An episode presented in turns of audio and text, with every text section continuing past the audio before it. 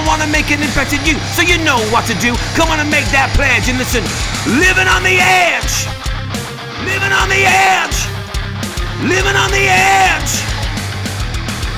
Hello, everybody, and welcome to the Badass Podcast, Living on the Edge. I'm your host, the original Cryo Badass, Elliot Evans, and today we're going to be talking to Gemma Margerison, the founder of I Am Connected and author of Connected 12 Ways to Wellbeing. Welcome. Hi. It's, thank you for being here. I really appreciate it. So, as we talked before pre, on, uh, on email and everything, we've talked about that we're going to uh, about permission that Yep. we're going to be talking about really important and very painful sort of memories and it's not just a case that you can just talk to somebody about it because you know it's important to think about these things so i just wanted to start Uh, uh, is it all right if we have permission for you to share your story with with our with our audience Yeah, absolutely. fantastic i really appreciate that so i think the first thing we should get started with is to tell us a little bit about you you know what is i am connected and a little bit about this book Yeah, sure. So, um, as well as being the founder of I'm Connected, I'm a personal development coach specializing in resilience, confidence, and well-being. So that's kind of where it all sort of started. And there's a couple of different elements to I Am Connected. The first is kind of the the coaching and training aspect to it. So going into businesses, helping people to develop resilience, confidence, and well-being in the workplace. But then also having the one-to-one coaching side of it as well, either where people can come to me privately or businesses can refer members of staff to me for support. And then the other side of it, and this is where it links into the book, is around creating an online community and directory around people that work within the wellbeing sector. So the book um, came out in 2021. Um, it's called Connected: The 12 Ways of Wellbeing for a Holistically Healthy Life, and through that I interviewed um, over 40 different wellbeing practitioners, and um, just getting them to give their their hints and tips about how to manage different elements of well-being. So it became this cross between a self-help book and a well-being directory because they publish their contact details in there as well. Um, and so this is what I've tried to do with I Am Connected is replicate some of that and build that online community so that people have got a one-stop shop to go to for support. No, that's fantastic. Whereabouts are you based um, for this, or is it all online? Is it? It's a real mixture. So I'm based in Standish, so just outside of Wigan. Um, I'm a Preston girl originally, so a lot of my a lot of my my contacts and networks are based around there as well. Um, so I do go out into businesses. I do meet people one to one, but a lot of the support that I offer is online as well. Oh, that's superb. I really appreciate that. So, as we've talked about what this uh, show is all about, is sort of about that inspiration of getting through things, and and I know we've, we've talked about what's happened to you. So, if you don't mind, maybe going back and, and letting everybody know what's actually happened to you and how that's impacted on your life.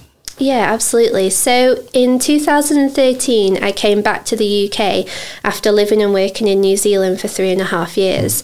And in, I don't know, it was probably very naive of me, but I came home and I kind of hoped that there would be a Gemma shaped hole waiting for me to kind of slot back into my life. And that just, that just hadn't happened. People had moved on and got lives and how rude. Yes. Um, how dare they? and I just really struggled to settle back into to life here, and this this sort of then became a bit a bit of a spiral. And in 2014, I went through a series of of quite minor events mm. if they'd have happened in isolation, but because they happened over a six week period, on top of me kind of struggling to adjust, mm. I found myself at an emotional breaking point. And um, it wasn't until nine months later, so July 2015, I was diagnosed with post traumatic stress Right. disorder. And I've been going through all sorts of symptoms up until that point. Um, but it took me a long time to, to just go and, and get support. When you talk about that, like there was a number of different things that impacted, can you give some examples of those types of things? Because obviously, it's not always one thing that sets people off. It's a, it's a combination. So, and they can be innocuous Um, what were some of those examples? So um, I had to have um, some uh, a couple of um, hospital procedures. So I had a couple of lumps that they removed for biopsy. So I was waiting for those results.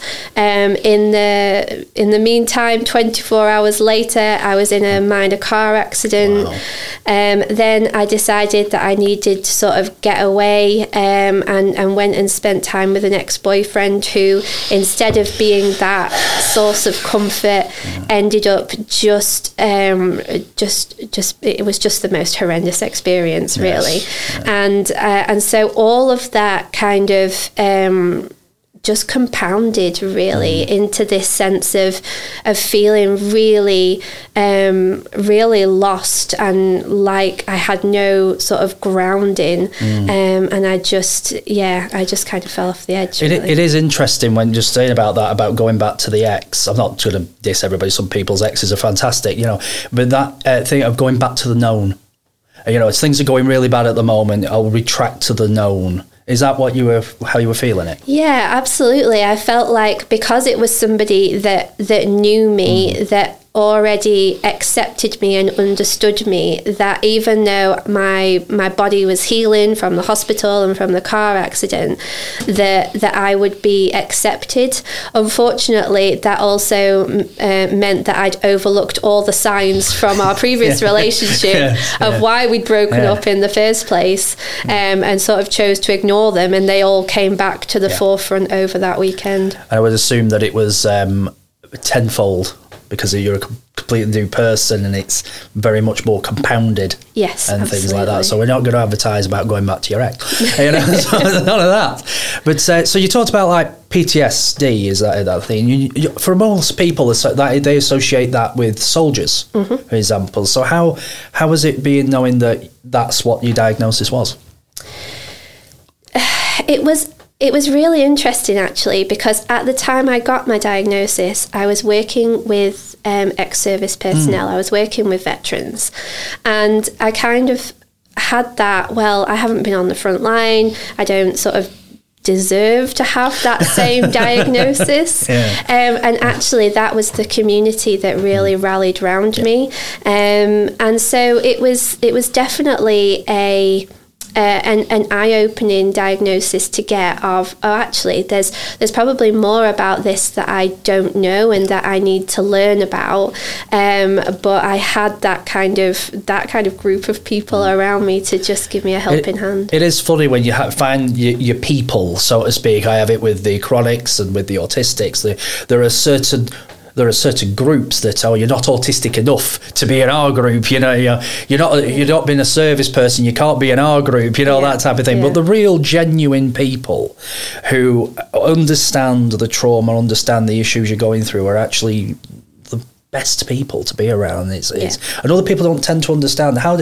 In relation to, um, were you, you obviously you said about going back to your ex partner, but uh, I know you're in a new relationship now, but we won't, we don't need to go into that one. But how did your family uh, take the uh, the diagnosis and, and the stuff? I didn't tell my family. Um, I uh, this this sort of only came out to them really a couple of years ago. Um, they sort of knew that something was a little bit different um, about me, but I think whether it was a lack of, of their knowledge and understanding or not knowing how to handle it, we never had those discussions about something's different about you or, or anything like that. I kept it very much to myself, uh, which is not something that I would I would recommend. No. Um, but it's yeah, we've had to have some really honest and and, and quite painful discussions over these last couple of years. Now that I can talk about it.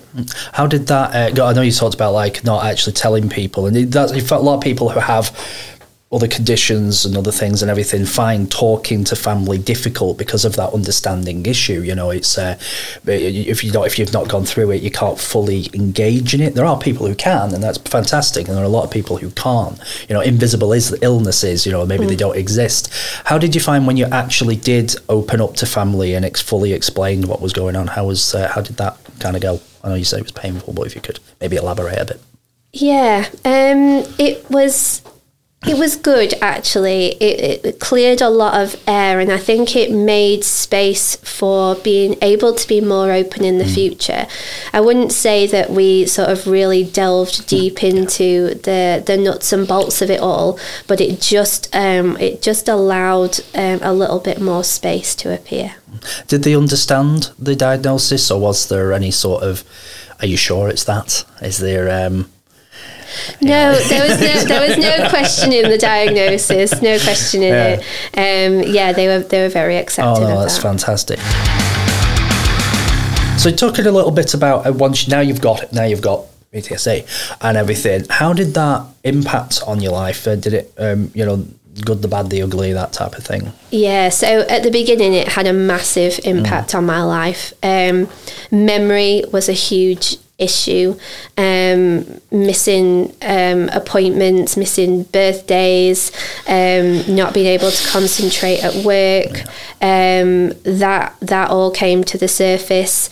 Um, things like having the flashbacks, uh, they were really difficult and and quite scary at times. Um, so for me, it wasn't just about having flashbacks to the particular event. Mm. I'd have flashbacks to to dreams or places Wow. that I've been before, and I reached a point of, do you know what? I cannot tell the difference between what is happening and what has happened and what I've read about or watched on television and that's a really scary So place lucid to be. dreaming. Yeah. that, that you believe that you- you're actually in there and it's actually happening. It happens in a lot of other conditions that a lot of people don't know about. We will go through that over when we get those people in, maybe and everything. But but yeah, the, that can be so.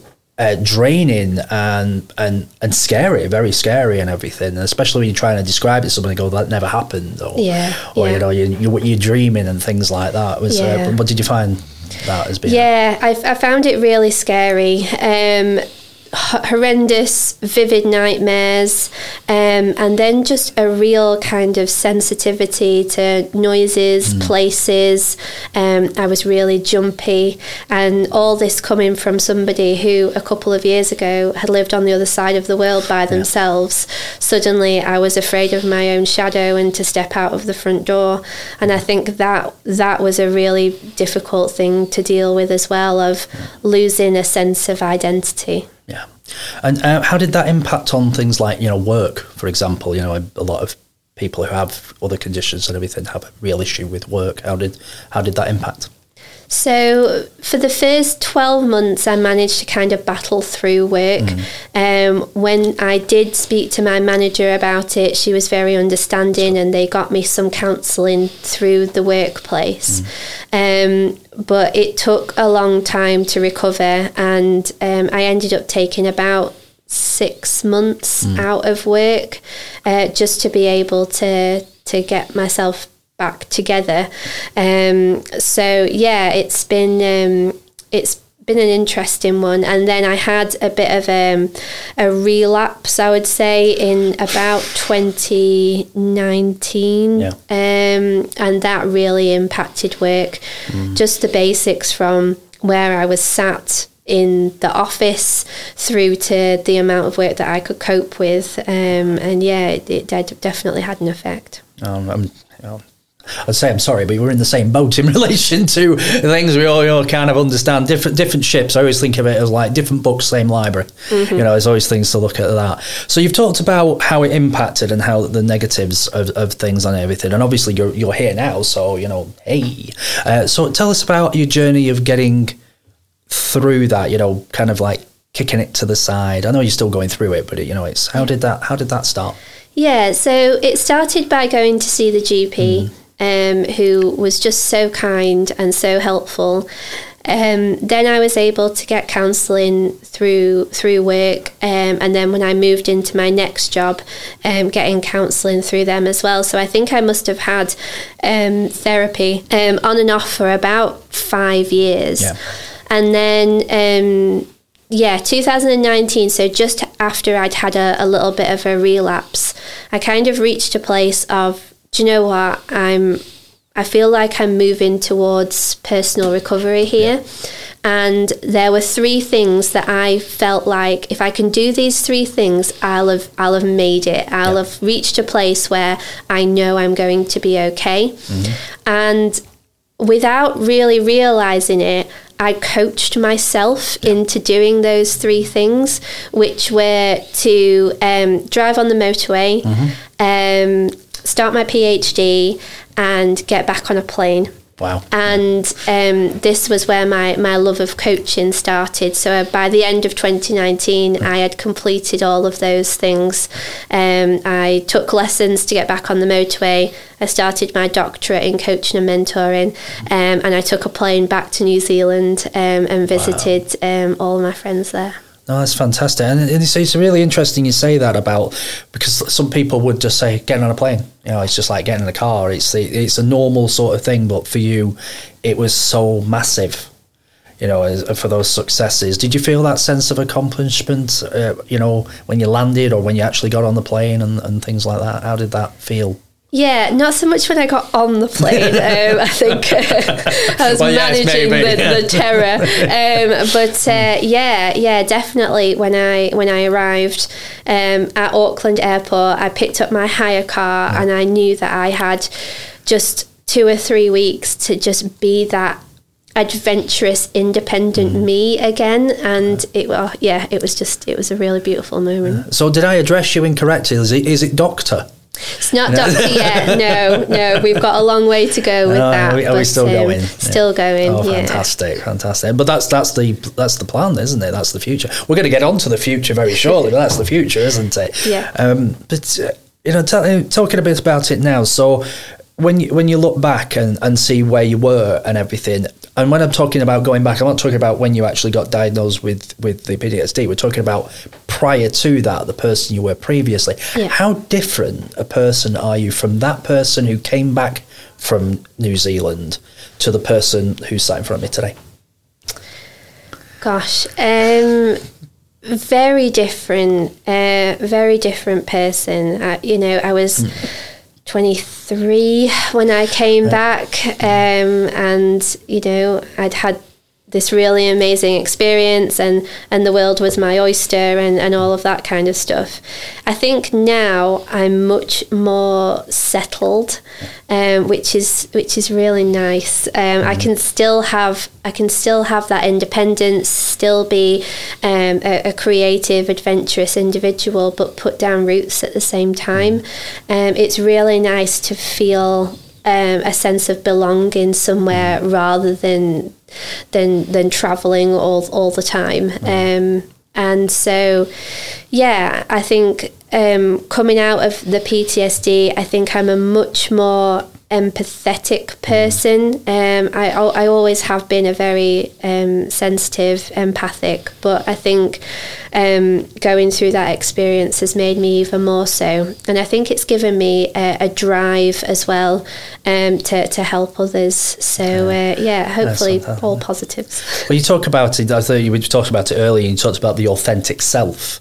You know, the, um, Yeah. and we feel that when we go through life, before we have go through trauma or we go through issues, you know, of that face that you put forward to the world, it's not always you. Yeah. And that was that what you would maybe have considered when you were 23. You know, there was that person that you were, and that was a, a part of you, but not really you. And then you've gone through the trauma, and this is you.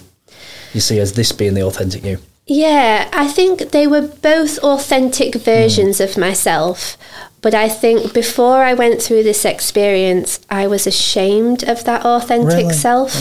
um, I'd kind of always been told you don't cry unless you're, you know, in in pain, um, and uh, you know you being sensitive is a bad thing, and and all of that. Whereas now I really embrace it, and I'm really quite proud of it.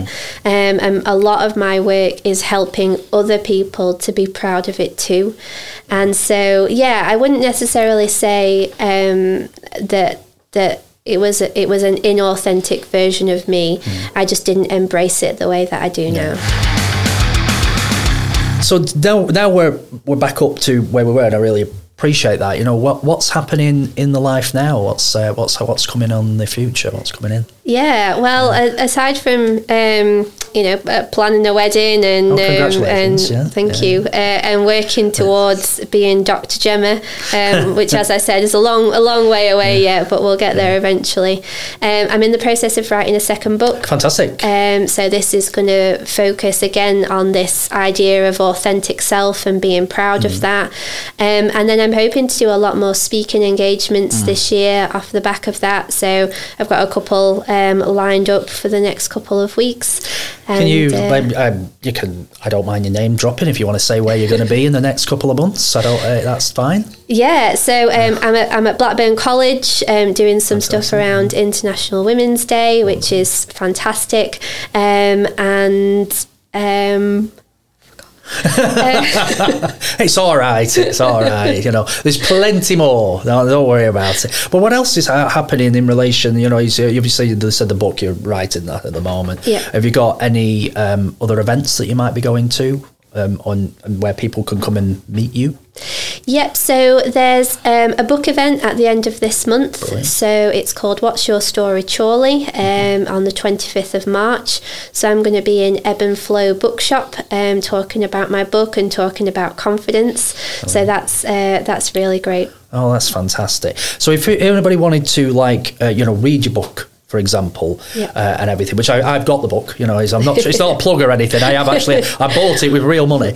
Um, where, where would where would we go? Where would, is it on your website or? So the best place to get it is on Amazon. So if you just type in my name or type in connected, it'll come up. And um, two pounds from the sale of every book goes to support Lancashire Mind. Brilliant. Um, so looking at the work they do around mental health. I really appreciate that. It's it's been fantastic talking and everything. It's amazing to hear about your story and that, and I really do appreciate it. So, but one of the things I would like, and, and for anybody who's listening, um, hopefully there's a lot of you, you know, is is what I would love is if anybody else was going through the same sort of things, similar, not the same, you know, Yeah. sort of like PTSD or other sorts of things, the trauma. What kind of um, advice would you give that person that they think, you know, I'm, I'm finished? Yeah, so I think my biggest piece of advice is don't wait to reach out. Um, if you feel any kind of symptoms or anything that you're worried about, go and see a GP or reach out to a, a, a counsellor or a therapist. Just don't bottle it up. Yeah. Um, and then I think the other one is to remember what you're passionate about. Remember what gives you joy and gives you fire, uh, because it was it was that inspiration that kept me going. No, that's fantastic. I really appreciate that, and I really thank you for your time. And and that, and that's what the show's all about. And I really appreciate you our our uh, first one, first one in, and everything. And It's it's always difficult being the first one and everything. And I really appreciate it. And, No, it's uh, been great, It's been thank you. fantastic. And that's what our show's going to be about. What we're going to be talking about over the next couple of months. We're going to have more guests in. Um, you know, it's it's going to be fantastic, and I really hope you're going to be joining us. Uh, so I really hope you enjoy that. And if you did like that, you know get on to Gemma's. All her links will be on the screen. Uh, website. Go and get her book. It's fantastic. Maybe maybe go along to the book thing and you maybe sign it. Absolutely. say where they were from. Absolutely. That'd really that'd be really great. So thank you very much and see you soon. And remember, you can be sick but still have a bad sick life. Thank you very much. Bye bye. I wanna make an impact in you, so you know what to do. Come on and make that pledge and listen. Living on the edge. Living on the edge. Living on the edge.